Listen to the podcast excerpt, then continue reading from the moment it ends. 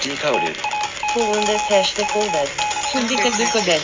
Founder Tech Decoded. Founder Tech Decoded. What a founder knew when reaching out, sending a deck, or pitching a VC like me. Let's dive in.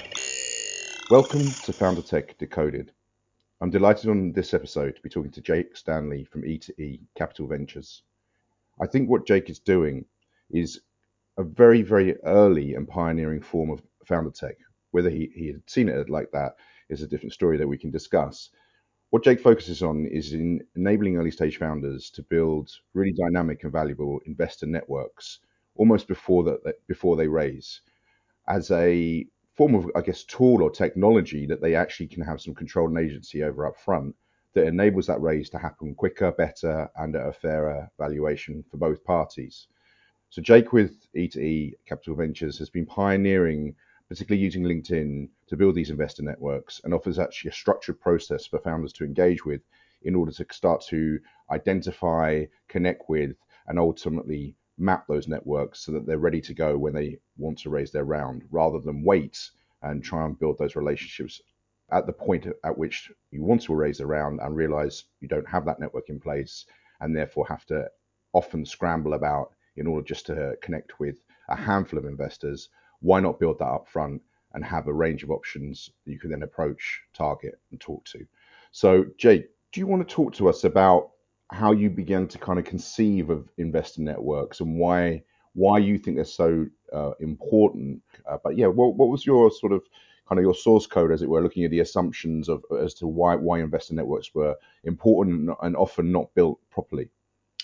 Yeah, sure. So, so to me, the the activity of raising funds um, is obviously to, to the, the successful strategy that's going to underpin that is to basically grow your own network of investors. So, there's lots of people out there that you can these intermediaries that you can engage to basically put your business in front of their network that they've been building up over the last 10, 20 years, however long it's been. And obviously that, that can be quite successful because you've got a warm referral there from somebody that the investor trusts. However, uh, investors need to be need to be on your radar. If you're a founder and you know you're going to be going through these series of fundraisers, then it's a good idea for you to build your own black book. And then obviously that's advantageous for the round that you might be currently looking at filling now, but also every future fundraiser you're going to do.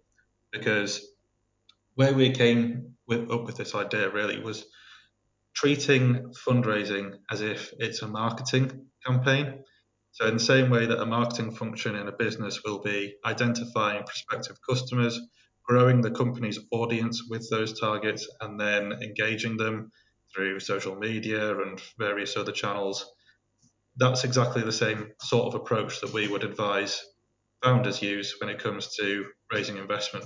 So, treat a share certificate in your company as if it's a product and you need to be going and finding the individual, the customers, prospective customers that want to buy that share certificate. And the way in which you do that is by following the same process that all marketeers follow, which is identify the audience, grow the network, and then engage them. So that's where it stems from. So what what you've just said there so off the bat is, is is a really good example of these types of conversations where what you've said is is is is sophisticated but it's common sense right like in terms of kind of um, treating a campaign as a as you would a marketing campaign, campaign to attract investment. Um, you're trying to sell something, treating the share certificate in that in the way you've described. It, it, it, when you say it, it makes complete sense. What amazes me, and what I'd love to have your view on it, as, is often the case in these conversations, is why, why when that makes such uh, obvious sense, is that not just sort of uh, widely understood? So why do you think that's so sort of strange to even say? Like, what, what, what what's made that so sort of that common sense so sort of hard to just kind of go, oh, well, that, that's that's obviously the way I should look at it.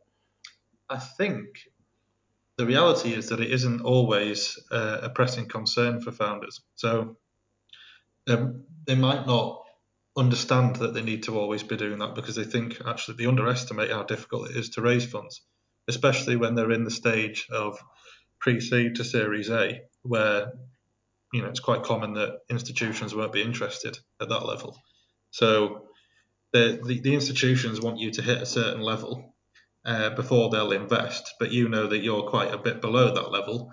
And you know, it's a chicken and egg situation. You need to get to that level for the VCs to invest, but you need investment to get to that level. So the only way you're going to do that and bridge that gap is by engaging angel investors.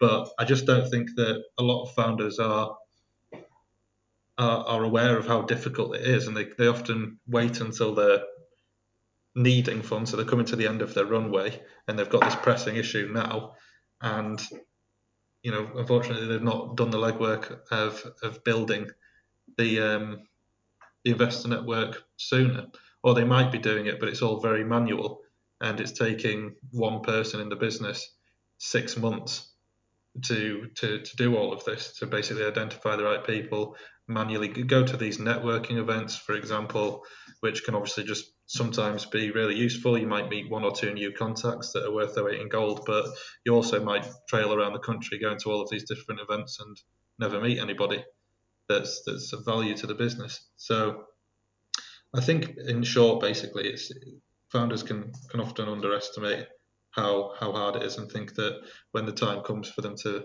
to raise funds, they'll be able to do it fairly quickly, and they don't treat it as if as if they are marketing a product here. You know, they understand very well that they, they'll have a marketing person and a chief marketing officer in the business full time all year round. They'll very rarely have a chief investment officer in the business all year round to be to be engaging investors in the same way that the marketers are, are engaging prospective customers for them. It's just not viewed as the same the same thing. So it doesn't get as much investment in terms of time and resource from from the company.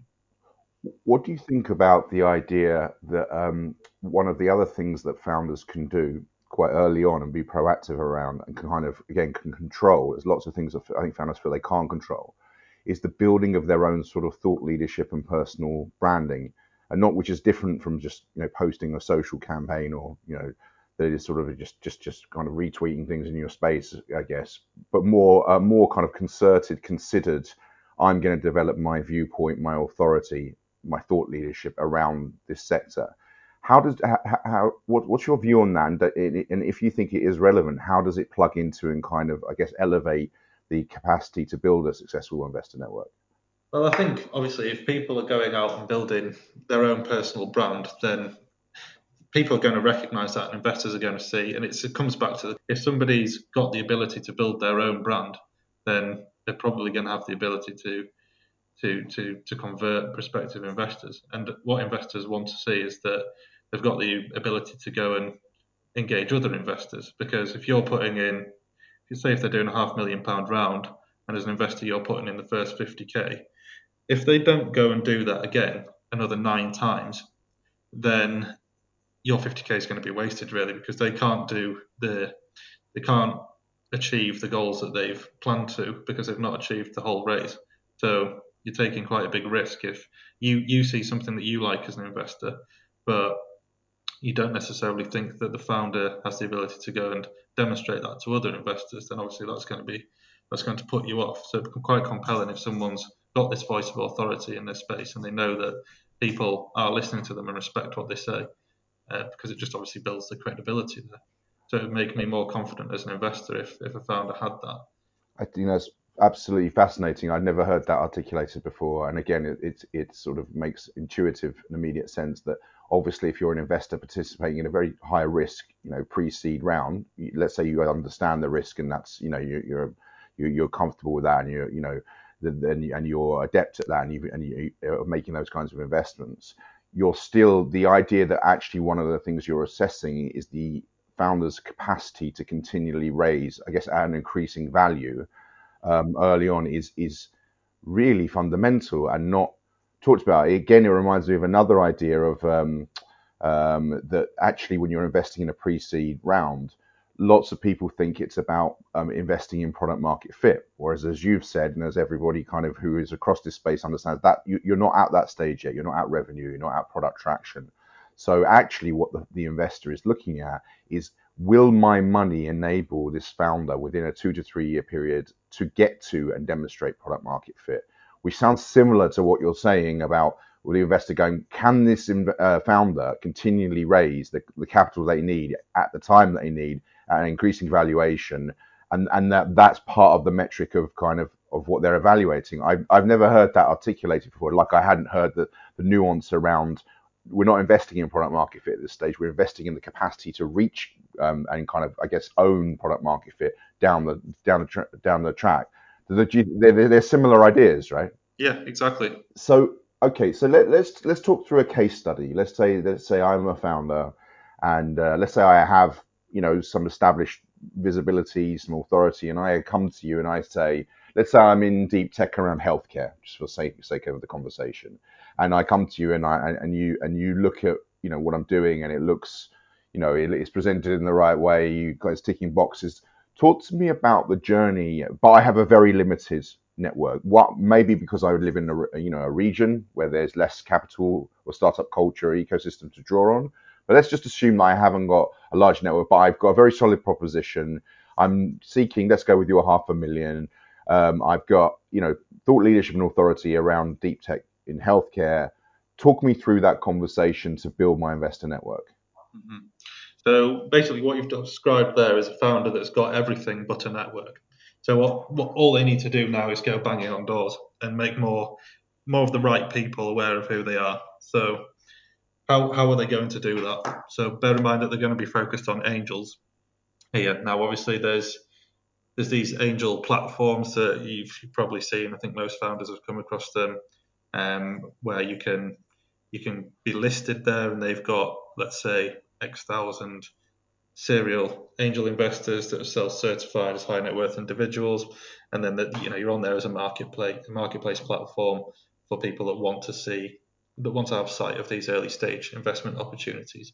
So you can get put on there, and that, that's eyeballs on you straight away. That that, that would be one way.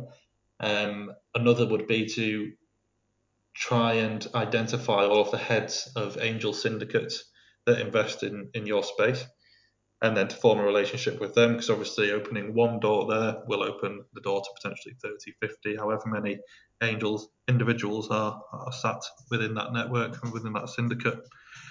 And then the third way is is to to what i would recommend which is to identify every individual that wants that, that, that is showing the world that they're basically interested in seeing early stage investment opportunities so how do you identify those people? Well, you can you can search for the companies that are similar to you. You can search for companies that aren't similar to you but are at a similar stage to you.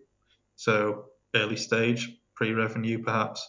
You can find the cap tables of those companies. It's all publicly available information, Companies House, and you could start to manually work through those and identify the individuals that appear several times.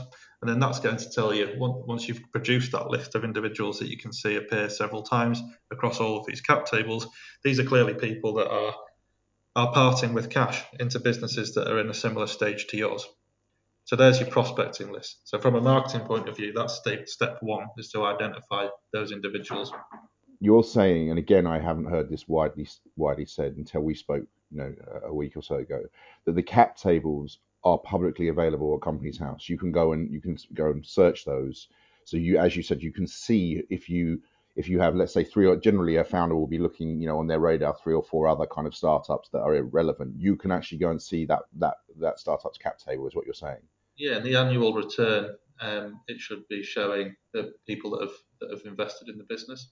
So if you can then find the individuals, that that would be one way. Take a note of those names and then this is this is how you're going to build up a prospecting list of people that you should approach. So another good one would be to use LinkedIn. Obviously, it's a huge database. Um, many people will list on the profile when they invest in a business. They'll, they'll, call themselves an angel investor, give themselves that job title at that business. So you can you can use LinkedIn to identify those people. And then this is this is a process. So this is something that people should be doing all the time or having somebody that spends at least a couple of hours on this every week to make sure that you're constantly keeping up to date with new individuals that are backing businesses at a similar stage to yours. So they're, they're, they're the channels that I would recommend. It's, it's, it's very difficult to just sit within you know your boardroom and, and have conversations with people that they've got their own networks and predominantly they they often recruit people that come with good networks and put them on the board. So you might have contacts right under your nose. So you need to be coming up with methods and ways of identifying new people all of the time that are then falling into some sort of funnel that gets you in front of them and makes them aware of who you are and what you're doing and why they should be tracking you and watching you. I'd like to kind of go one level down and talk about you know notions of sort of primary network, secondary network, tertiary networks of investors where I would say a primary network is, is, is like you said, they are aligned, they've already invested, they have a point of view, they bring value. So the notion of solo capitalists has come up a, quite a lot of, you know, like investors who, who, so, who can operate alone, or have a large degree of um, capital and obviously autonomy around that capital, but invest with a huge, you know, like a point of view, a sector point of view that they really have a track record in and add an enormous amount of value, value to the cap table I think that's an extreme version of the of what's emerging as a primary network. But can you give us a sense of what you think are like primary a network of investors, a secondary and tertiary, and, and if a tertiary you just sort of shouldn't really be spending much time on, and if you think a lot of founders waste a lot of time, you know, trying to follow leads within a tertiary network, I'd, I'd be interested in how, if and how you would define those kind of layers. Sure. Yeah. So if so, let's say, for example, you found an individual on LinkedIn that says in their profile somewhere that they're an angel investor in a business that's at a similar stage to yours, you might initially think, great, that person's someone we should definitely approach. But if you do, do do a bit of due diligence on those people and find out, well, how much did they actually invest? And how many times have they invested into a business like that? Because if it was just once, you know, technically you're an you could call yourself an angel investor if you've put five grand into your brother's business in 1992. Yeah. And evidently that person isn't as valuable to you as the person who's made 10 investments into a seed stage business in the last five years, um, all 50 grand tickets. So I would qualify them and basically score them gold, silver, bronze, and put them into these categories based on the number of shareholdings that they've got that are relevant to you and the value of those shareholdings. So if they've got 15 shareholdings, but they're all the aggregate value of those is, is, is less than 10 grand, then they've probably just participated in a load of crowdfunding um, right. campaigns in the past. They might have put 50 quid in here and there. I've come across, I've spoken with investors who they are technically investors, but they're they're fairly young and they might have put a thousand quid into 12 businesses. So you're saying that, that that's the, sorry to cut across you there. When you look on LinkedIn, there's this sort of, you know, obviously there are people who have rich portfolios, and you know, and I know you're coming onto them, but there are also these other types of angel investors that are creating a signal to noise problem. They have often like 8, 9, 10, 11 investments.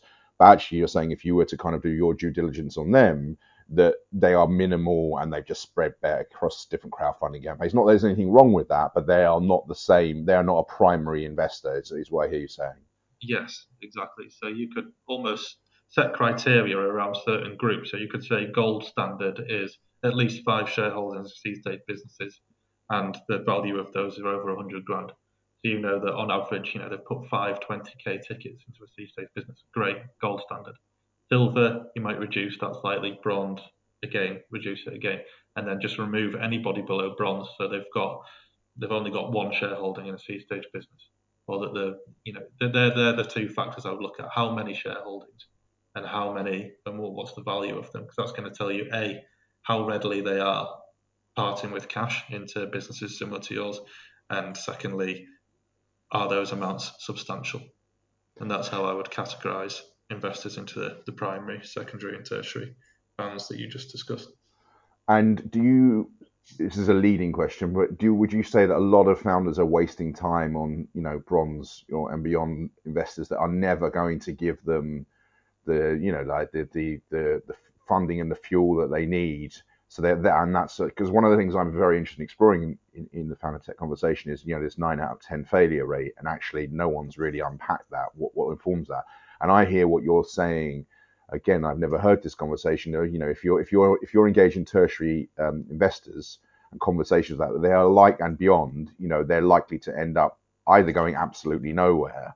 Um, or be not being of much value to you at all, and you've wasted loads of time because that tertiary or bronze investor and let's be specific. We're talking about someone who's a, bronze investor for you might be a gold investor for someone else in another sector, right? That, that is possible. Um, that you're actually chasing, you know, chasing your tail in some regard, and therefore you're getting frustrated and you're getting that kind of back and forth that is like the, uh, you know, that between the pitch deck and the investor and all of that kind of that dance that we all know doesn't really add value to anything. It just wastes everyone's time. But I, from what I hear, uh, you know, us talking about now, it's because actually founders are spending a lot of time in those kind of bronze tertiary investor networks. Would you say that's fair?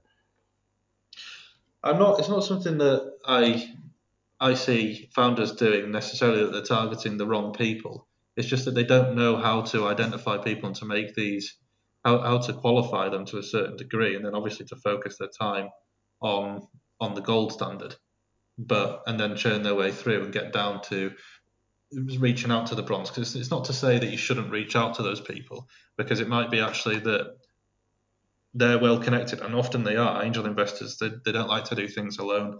A lot of them will co-invest with their friends, and they've maybe got these small networks of four or five people that are always putting in on the same deals and they're sharing deal flow with each other.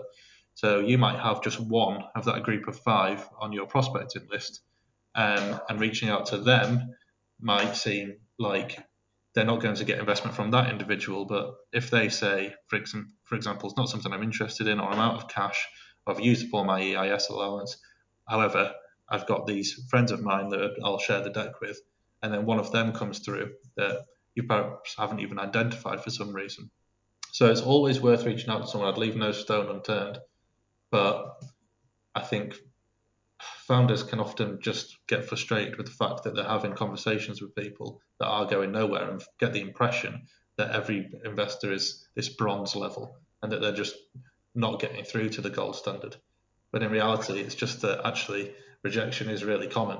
And you know, raising investment in this space between pre-seed and Series A is like herding cats in the dark, and it can often feel, from a founder's point of view, when they're only doing it um, as part of their role, something that's a bit of an annoyance to the founder. They want to get on with running the business that they've created.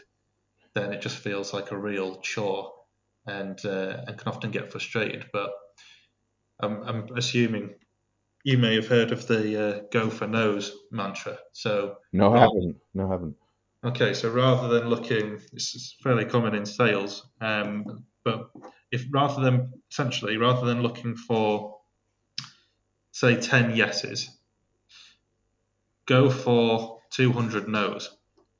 Because, so this helps in two ways. Because, A, if you only go for 10 yeses and you get to eight yeses or five yeses, you might think, actually, that's quite good, and I'll stop there. Whereas if you've gone for 200 no's, even when you get to 10 yeses, if you've only had 150 no's, you know you still need to go and do another 40 calls because you've had 10 yeses, 150 no's. Okay, so you've got another 40 calls to go and make, another 40 people to approach.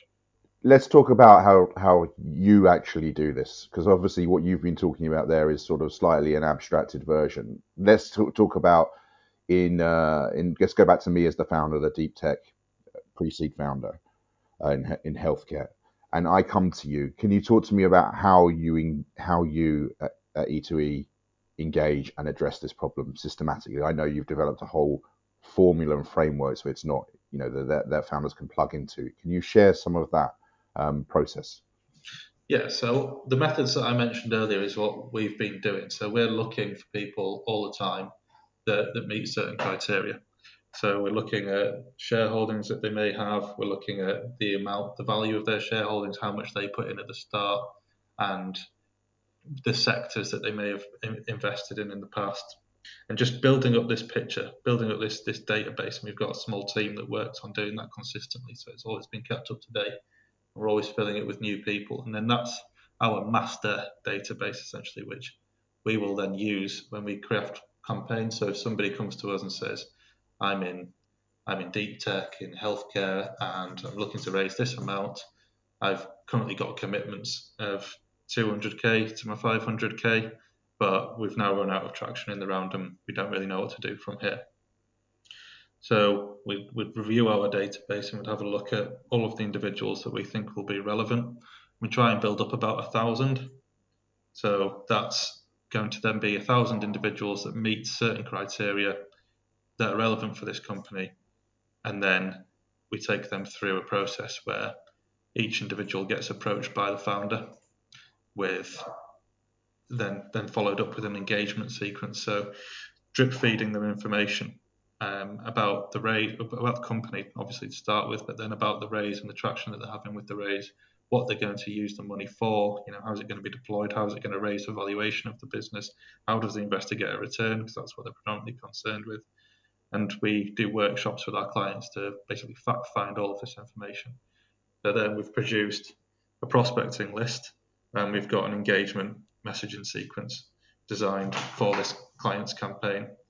And then we put the tools in their hand to, to automate as much of the heavy lifting as possible. So a lot of the engagement process is then all scheduled and planned ahead of time and goes out so that they can then pick up the leads that respond accordingly. And this occurs over a period of three months, is that right?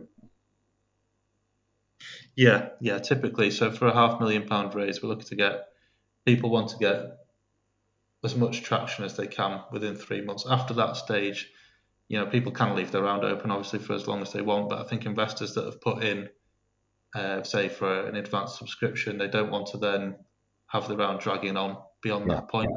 So we try and set an open and a close deadline. And typically for these these sorts the rounds of these size, then three months is, is often enough. We don't always work with with every founder. You kind of need to be already in a position where you've got the things that you mentioned at the start. So you might have had your deck already created. People want to want to work with us. They have to be at a point where they've got a good deck to hand. They've probably got their own investor networks that they've tapped up and have got some traction with in terms of received some money into this round already because obviously it makes it a much more compelling message. Before you go out banging on doors of investors, cold investors that don't know you yet, you want to make sure that all your cards are in order and that you've you've reached a certain point because obviously it makes a much more compelling proposition to a cold investor if you can say people are already with us and have already backed us and don't miss out on the opportunity as opposed to we've got this cool idea but we need to we need to take a punt really, and w- would you be up for putting some money in? Obviously, doesn't sound as compelling. So, I would say those that have reached a certain point and are in a position where all they need now is to go and develop the network because everything else is in place. Yeah. Then by all means, you know, drop us a message, and I speak to many founders all the time um, to try and push them in the right direction and tell them a little bit about what we do. Some half of which often go away with just a bit of advice and a point in the right direction because it can be that they're not at the right stage. But if if there's people that feel that the only thing that they've got left to do now is build a network, then that's that's at the point where they they, they should definitely be having a conversation with, with us. It's an important inflection point, I think, and that where Tech adds the most value is that it can't create these things out of nothing. There, it's tools and methodologies and frameworks that can increase agility, transparency, engagement. But you have to come to the table with the things that you should be coming to the table with, as, as we talked about, you know, whether that's your own personal brand, you know, your business, your, your proposition sufficiently developed where you can communicate it clearly, you know, the, the ability to kind of pitch that, all of those things you kind of are on you. And then what obviously what we're trying to then encourage is then you plug into tools that make things conversations so much more efficient and actually the real goal is to get you into better conversations, the founder and investor quicker. So higher value conversations for both people where it's very clear who's bringing what, what the transaction is, you know, whether there is something, a, you know, a deal to be had there. You, that's really what we're trying to get to is as quickly as possible, bring that about and, and kind of get get rid of all of the inefficiencies and asymmetries that seem to block that. And I hear what you're saying is very much you know um, um, adding to that and and uh, you know align with that. So um, is just do we always finish up? Um, it's, it's really fascinating. I think that's three or four things that have come up again that just just are really important to hear, and I haven't really heard um, articulated. So so thank thank you for that. Are there any um, what we call APIs uh, where we finish, always finish off sort of books, people, podcasts, documentaries, anything you know that, that's on your radar radar that's informing your thinking or has informed your thinking would be great if you could share. Well, certainly, I'd, I'd recommend Go for No's. That's great for anybody because it's, it's predominantly targeted at salespeople. Um, but like we've discussed already on this episode, if whether you kind of accept it or not, if you're a founder that's looking to raise investment, then you are you need to develop your sales skills, and a lot of them are very good already um, because they've had to be to sort of pull people together and build the company from from scratch. But Go for No's is definitely something I'd read because it instills this this habit, I suppose, of understanding that rejection is a necessary part of success, and when raising funds is probably the hardest sales role that you can take on. Actually, I would say. So if nobody's read that book yet, I'd certainly recommend that. It's Go for No uh, by Richard Fenton and Andrea Waltz. Great. Anything else? Anything you've you, any podcasts that you listen to yourself in the space? I've recently started listening to um, Steven Bartlett. He's got a podcast, Diary of CEO, which I found has some really interesting episodes on speaking with founders of businesses that have already disrupted um, and, and, hearing their point of view on challenges that they've come up, come up against in their journey. Um, always, always really fascinating to sort of hear from people that have been there, done this, and have. It's interesting to hear how many times that they've sort of had their head in their hands and felt like you know it was over, but yet we th- these are founders of household names now that you would you know recognize their brands anywhere, and yeah, it can be really quite comforting and motivating to hear that everybody's been through this because it can be quite tough and it can feel quite lonely at times. So yeah, Diary of a CEO by Steven Bartlett podcast really good for for reminding you that this isn't you know you're not alone in this and people people have been before you and done this and come out the other side with with really great businesses and you know keep going is the the general message I take away when I listen to that because some of the some of the founders that they speak to are just you know you, you get this image especially with social media and the, the age that we live in where a lot of people like to share their successes and aren't too keen to share some of the challenges that they've been up against. Not in a way that sort of fills you with any comfort anyway. It's all about how they overcame these challenges really well and how great they are. Whereas actually when you when you get into a two hour conversation, most of these episodes are a couple of hours, you really do start to understand that success is just the tip of the iceberg, and there's a whole the whole mass of failure beneath it um, that people have, have got through, and just reminds you that it it will be worth it in the end when you keep on going. So yeah, really great for motivation. That I find. Excellent. Well, that's a lovely place to finish. Um, thank you so much for taking the time to be on the podcast. I really appreciate it. No, thank you very much, Dan. Thanks for having me.